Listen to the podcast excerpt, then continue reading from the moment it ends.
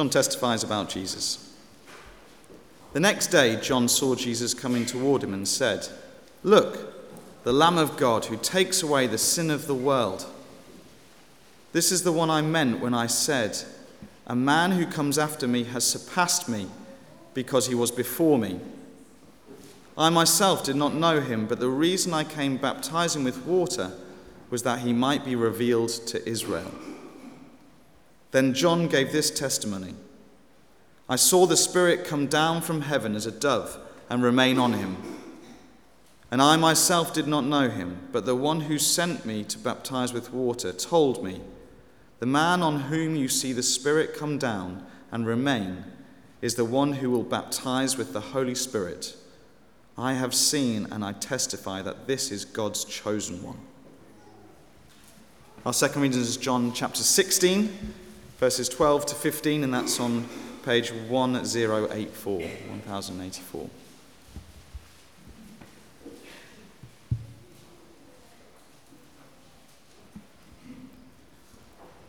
"I have much more to say to you, more than you can now bear. But when he, the Spirit of truth, comes, he will guide you into all the truth. He will not speak on his own. He will speak only what he hears, and he will tell you what is yet to come. He will glorify me, because it is from me that he will receive what he will make known to you. All that belongs to the Father is mine. That is why I said the Spirit will receive from me what he will make known to you." And our final reading is from John chapter twenty, verses nineteen to twenty-three, on page ten eighty-nine. Jesus appears to his disciples. "On the evening of that first day of the week, when the disciples were together, with the doors locked for fear of the Jewish leaders, Jesus came and stood among them and said, 'Peace be with you.' After he said this, he showed them his hands and side. The disciples were overjoyed when they saw the Lord. Again Jesus said, 'Peace be with you. As the Father has sent me, I am sending you.' And with that he breathed on them and said, 'Receive the Holy Spirit. If you forgive anyone's sins, their sins are forgiven. If you do not forgive them, they are not forgiven."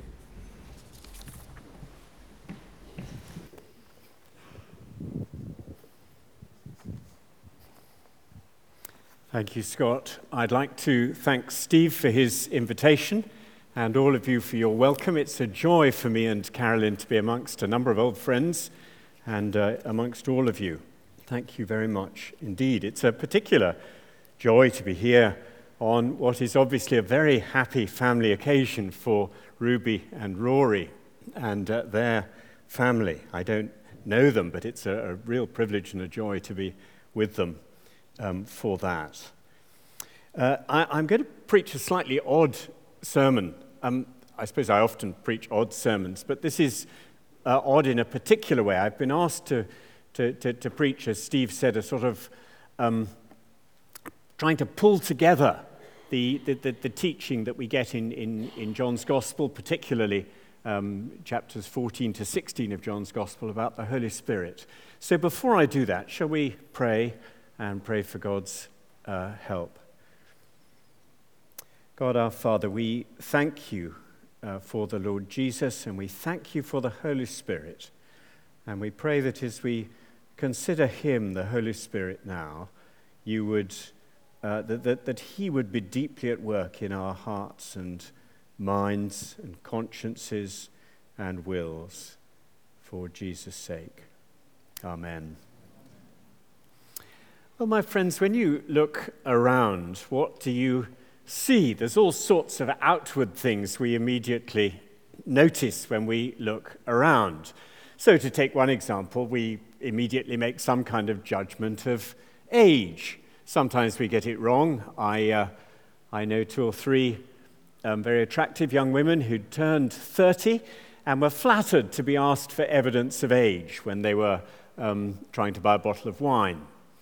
Uh, I had the opposite experience soon after I turned sixty. It was the first time I think I'd asked for a reduced price ticket for some exhibition, and the um, the attendant who was um, selling the tickets didn't question me at all. She just says, yes, of course, you know, and gave me the reduced price and waved me through. I was expecting her to say, no, no, no, no, no, you're not serious. Please, can I see your passport? There are all manner of outward things we immediately notice about one another. But the one thing we can't do is to see what's going on inside, deeply inside. Sometimes you get a nice surprise. You find that something's been going on inside somebody, and you discover later something about it, and it's a nice surprise. Sometimes you get sad surprises, where you discover that something's been going on uh, in, inside that wasn't what you'd hoped or what had seemed. And our subject this morning, God the Holy Spirit, concerns the most deeply inward of all possible inwardness, something deeply inside, that, that inside some men and women and children, God the Holy Spirit, the third person of the Trinity, God himself, uh, the, the, God the Holy Spirit dwells in the deepest of all inwardnesses, in some and not in others. And that's the most significant one. Much more significant than all the things that we notice. Today is, as we know, Pentecost Sunday. We make a tremendous fuss of Christmas. Uh, we make a fuss, quite rightly, of Good Friday and Easter Sunday. We generally ignore Ascension Day, partly because it's on a Thursday, although that's a pity that we ignore it. But uh, today we remember the outpouring of the Holy Spirit of God on the Church of Christ. Now, as I say, I've been asked to try to pull strands together from Do- John's Gospel, and I'm not quite sure how best to do this, but I'll tell you what I'm going to try to, to, to do. I'm going to take for my text, really, as a, as a kind of anchor, uh, a verse from the second of the two readings that Scott uh, read to us, from John sixteen, verse uh, fourteen, where Jesus says, he, the Holy Spirit, will glorify me. Jesus says he's going to cause me, Jesus, to shine out. He's going to glorify me, because it's from me that he'll receive what he'll make known to you. And then Jesus goes on to say, all that belongs to the Father is mine. That's why I said the Spirit will receive from me what he'll make known to you. And I want to take that, John sixteen, verses fourteen and fifteen, as my starting point. We will dot around in John's Gospel. If you like turning pages quickly, you, you can follow. All the, the verses I'm going to refer to are on the outline at the back of the service sheet, so you can take them away and look, look them up later. And it might be less confusing if you just look them up later rather than try to look them up as we, as we go through. But I'm going to try to pull things together. Now, I want to do it like this. I want to say first, I want, I want to take that, that, that thing that Jesus says, all that belongs to the Father is mine. And I want us to start not thinking about the Holy Spirit at all, but to start by thinking about what is perhaps the biggest theme of John's Gospel, which is that there is a God who is Father, who is good, who is love, who is unchanging, who is Creator, who is invisible but real, and that Jesus make, made him known. It's tremendously a, a theme in John's Gospel. You get it right near the beginning in some of the opening verses of the Gospel, where we read that no one has ever seen God. It's a problem, isn't it? Nobody's ever seen God, but the one and only Son, who is himself God and is in the closest relationship with the Father, has made him known.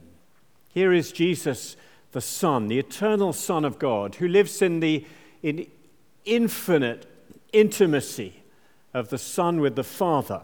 And because he knows the Father perfectly, when he became, took, took our human flesh, he made the Father known. And it's a great theme of John's Gospel.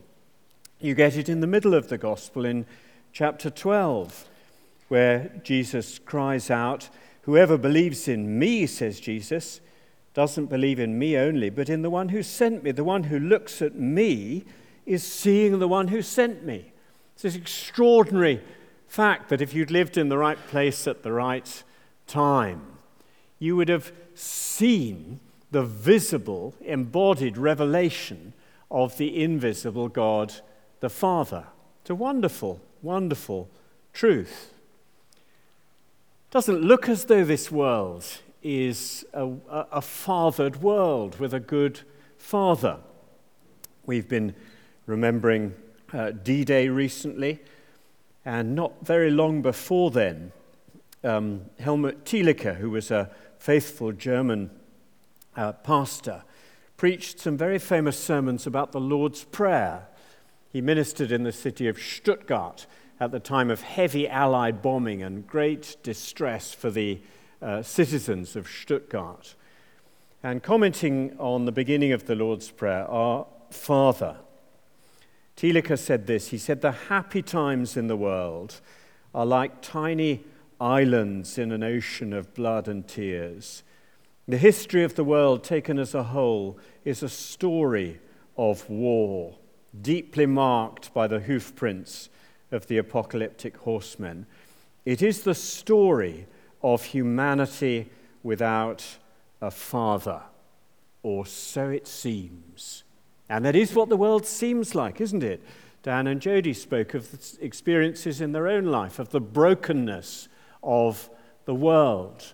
Others of us here, if we told our stories, would, would tell stories, acutely personal stories, painful stories of the brokenness of the world, of a world which, if you look at it, does not appear to be a world uh, governed by a good, kind, beautiful, loving, heavenly Father.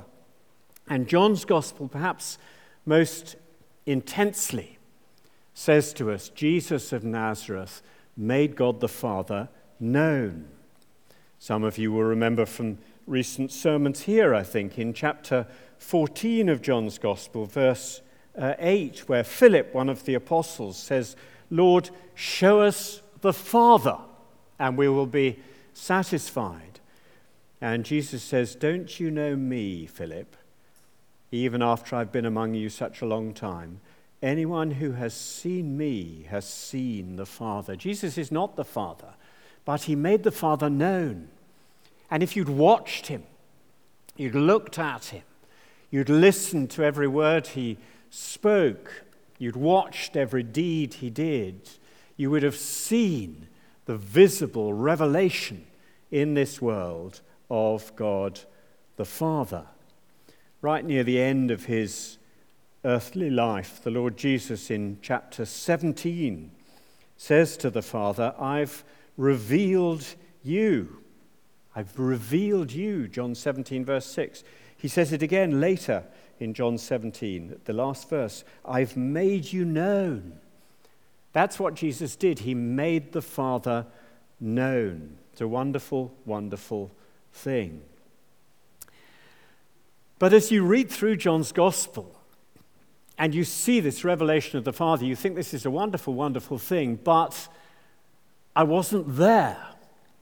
I wasn't there to see Jesus. I have not seen Jesus. Nobody here has seen Jesus in that uh, incarnate bodily way in which they saw Jesus. And so it raises the question, is it possible for God the Father, the invisible God the Father, to be made known today? Wonderfully, at the very end of his prayer in John seventeen, Jesus says to the Father, "I have made you known to them and will continue to make you known." And so the question is, how does Jesus continue to make God the Father known? Maybe you're here this morning and you're not as yet a Christian believer, and you're thinking, if there is a God who is Father, how is he going to be made known to me? Or you are a Christian believer and somehow your Christian life feels cold and dead, and you're thinking, I would love God the Father to be made known to me in some fresh way uh, today? And the answer to those questions is by God, the Holy Spirit. And so we come from the, the first point that Jesus makes the Father known to the, the, the, the main thrust, which is that God, the Holy Spirit, makes the Son known, and therefore the Father also. So Jesus says, all that belongs to the Father is mine. The things of the Father, they're mine. I'm making them known. And the Spirit is going to take from me uh, the things uh, which are mine, which are the things of the Father, and he's going to make them known to you. And so the, the point I want us to try to get hold of is that God, the Holy Spirit, takes the things of Jesus, which are the things of the Father, and he makes them known to us. But he does so in a different way from the way in which Jesus made them known. Jesus made the Father known through his incarnate life, his bodily life. You could see him, you could hear him, you could touch him, you could watch him, if you'd been there in the right place at the right time. He made the Father known in that historical way. And God the Holy Spirit does not do that. God the Holy Spirit takes the things of Jesus, and therefore the things of the Father, and he brings them home to our hearts in a deeply wonderful but a different way. At the end of John chapter fifteen, Jesus says to his apostles, he says, when the advocate, that is the, the Holy Spirit, comes, whom I'll send you from the Father, the Spirit of truth who goes out from the Father, he, the Holy Spirit, he will testify about me. So Jesus says the Holy Spirit's going to be like a, a, a witness, bearing witness, giving testimony to Jesus. And then he says to his apostles, you also must testify, for you've been with me from the beginning. So Jesus says the Holy Spirit's going to testify, and you apostles must testify. To which our question's going to be, well, if the Holy Spirit is God the Holy Spirit, why does he need any help? Why do the apostles need to give testimony?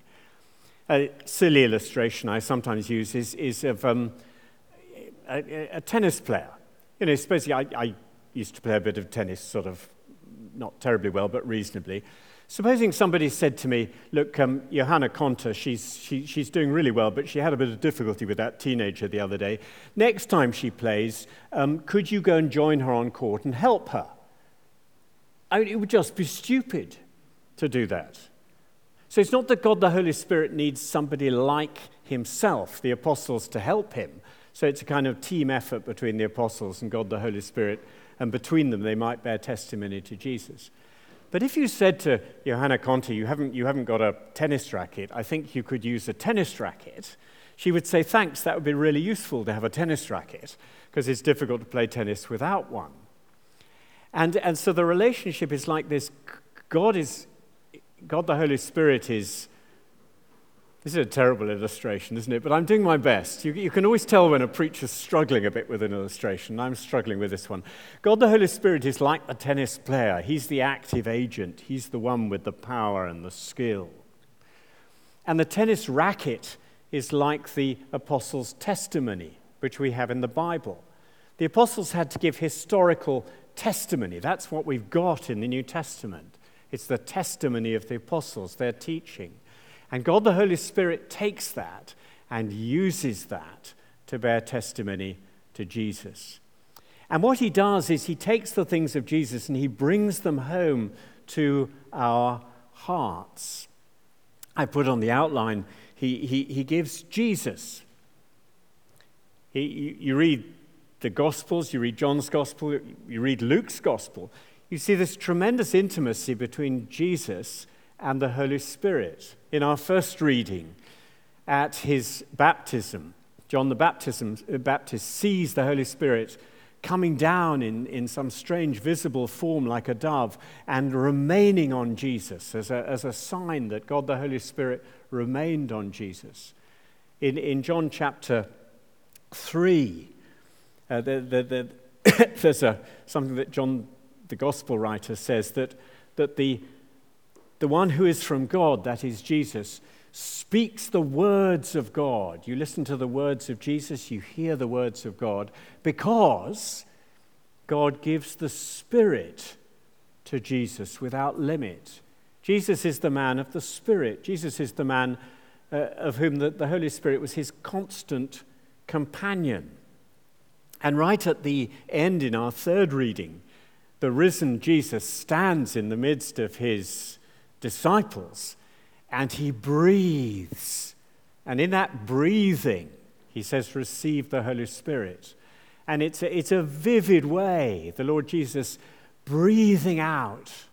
And as he breathes out, as it were, the Spirit um, who, who has been his constant companion and is for all eternity his constant companion, is breathed out on his church. The, the Holy Spirit is inseparable from Jesus and therefore inseparable from the Father. He gives Jesus. He gives forgiveness. There's a tremendous connection in John's Gospel between the Holy Spirit and the cross. So in, in John chapter seven, Jesus speaks of living water. And John comments in chapter seven, verse thirty-nine. John says, when, when Jesus was talking about water, he's talking about the Holy Spirit, whom those who believed in him were going to have later. He hadn't been poured out yet, because Jesus was not yet glorified, lifted up, which in John's Gospel supremely refers to the cross. A strange glory, a strange lifting up. And there's this, this tremendous sense that Jesus must first die for sinners. He must die to pay the penalty for sinners. And then when he has died, the Holy Spirit can be poured into the hearts of all whom he makes clean.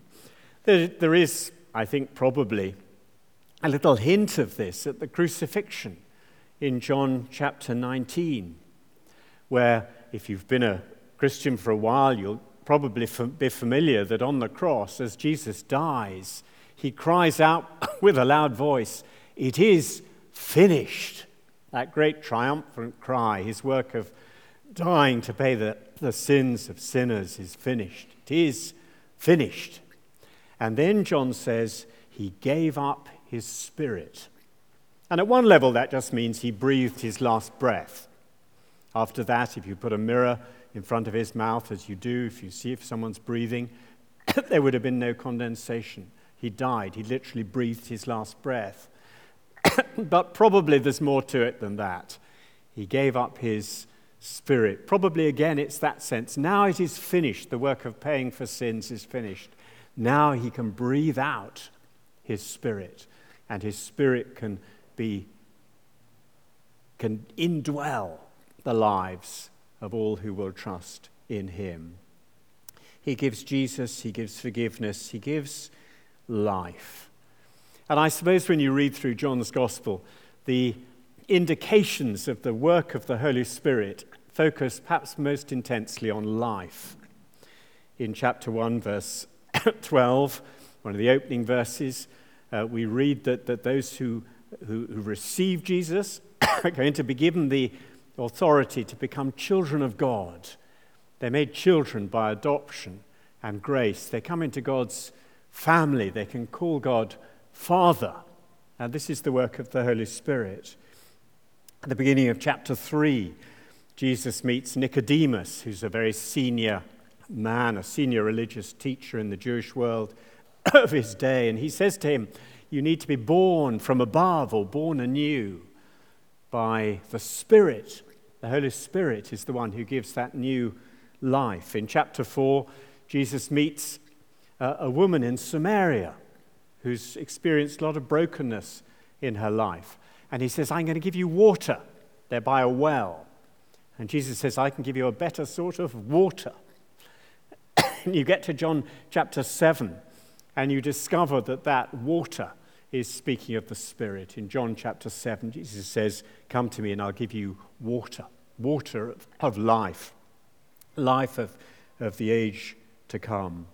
And if you ask what that life is going to be, you discover in chapter fourteen and verse twenty-three, Jesus says, we, that is the Father and the Son, God the Father, who is the source of all love and goodness and kindness and beauty and grace, and God the Son, who makes the Father known, we will come to any man, woman, or child in whom the Holy Spirit comes, and we will make our home with them. That's marvelous. The wonderful, wonderful truth that any man, woman, or child who belongs to Jesus, the Holy Spirit comes into his or her heart and gives them the life of the Father and the Son. Oh, thank you. Thank you, Doug, very much. There we are. We have another half hour now. You can blame Doug for that. So let me try and pull things together. Jesus makes the Father known. There is a God who is Father, the perfect heavenly Father, who is the source of life and love and grace and goodness and beauty and truth. Jesus made him known. You read through John's Gospel, you see it again and again and again. Jesus made him known because Jesus lives in intimacy with the Father. As the Son with the Father, he made him known. And the Holy Spirit, God the Holy Spirit, the personal third person of the Holy Trinity, God the Holy Spirit, who is so intimately connected with Jesus from all eternity and all through his earthly ministry, makes Jesus known. He glorifies Jesus. He makes Jesus shine out. And he brings home to the heart of everyone when they first come to trust in Jesus. And then as they go on trusting in Jesus, he brings home to our hearts a conviction of our sins, so that instead of just thinking, well, in theory, I know I'm not perfect, I feel deeply the darkness of my own heart. He brings home to us the reality of Jesus. So it's not just that I see the arguments and I think, well, the evidence looks pretty good and it seems to make sense to me, but I feel deeply in my heart and my mind and my will and my conscience that Jesus is true, and he brings this home to me.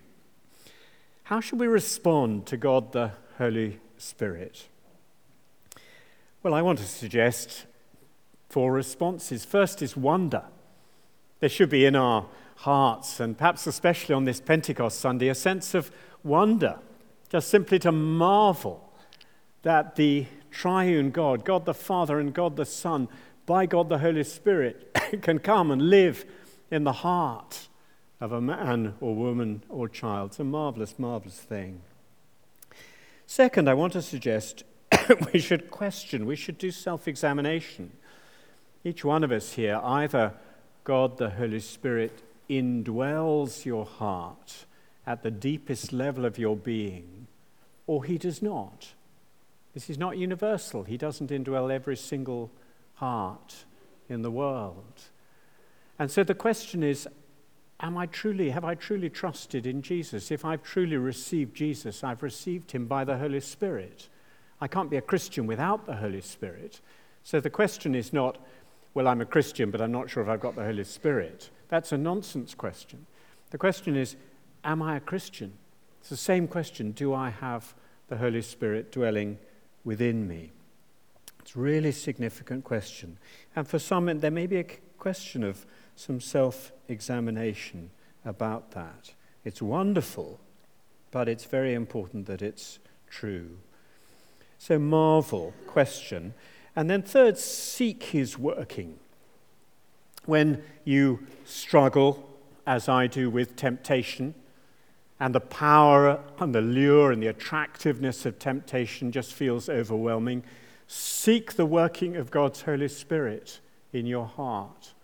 Seek a fresh working of his Spirit in your heart. Only he can change you on the inside.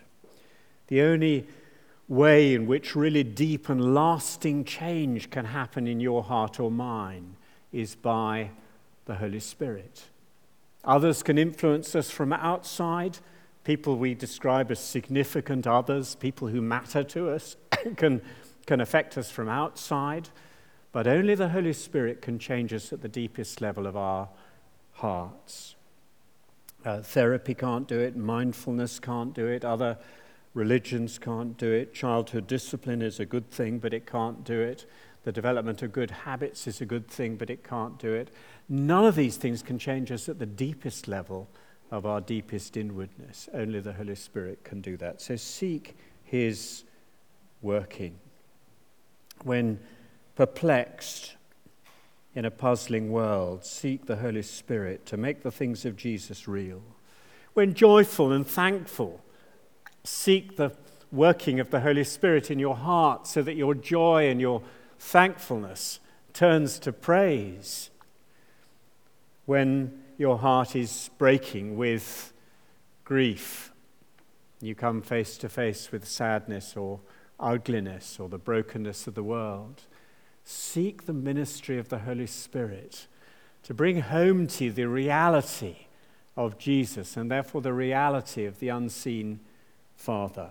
Marvel, question, seek, and pray. Pray for Ruby and Rory that what's been signified in their baptism may true, prove true in their life, that the Holy Spirit will come upon them and give them new birth. Maybe he already has. Please God, he already has, but pray that that will be proved true in their lives.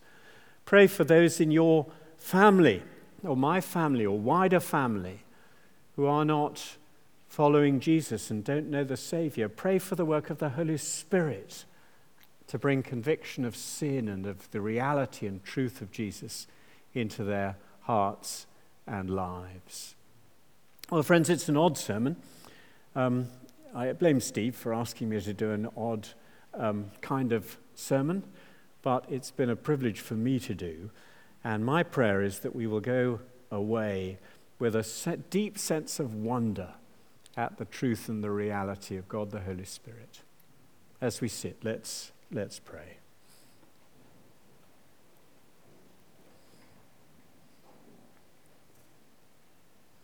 God our Father, we thank you for God the Holy Spirit, for his wonderful, gracious work of glorifying Jesus, and taking the things of Jesus and bringing them home to our hearts. And we thank you that those things of Jesus are also the things that come from you, our Heavenly Father.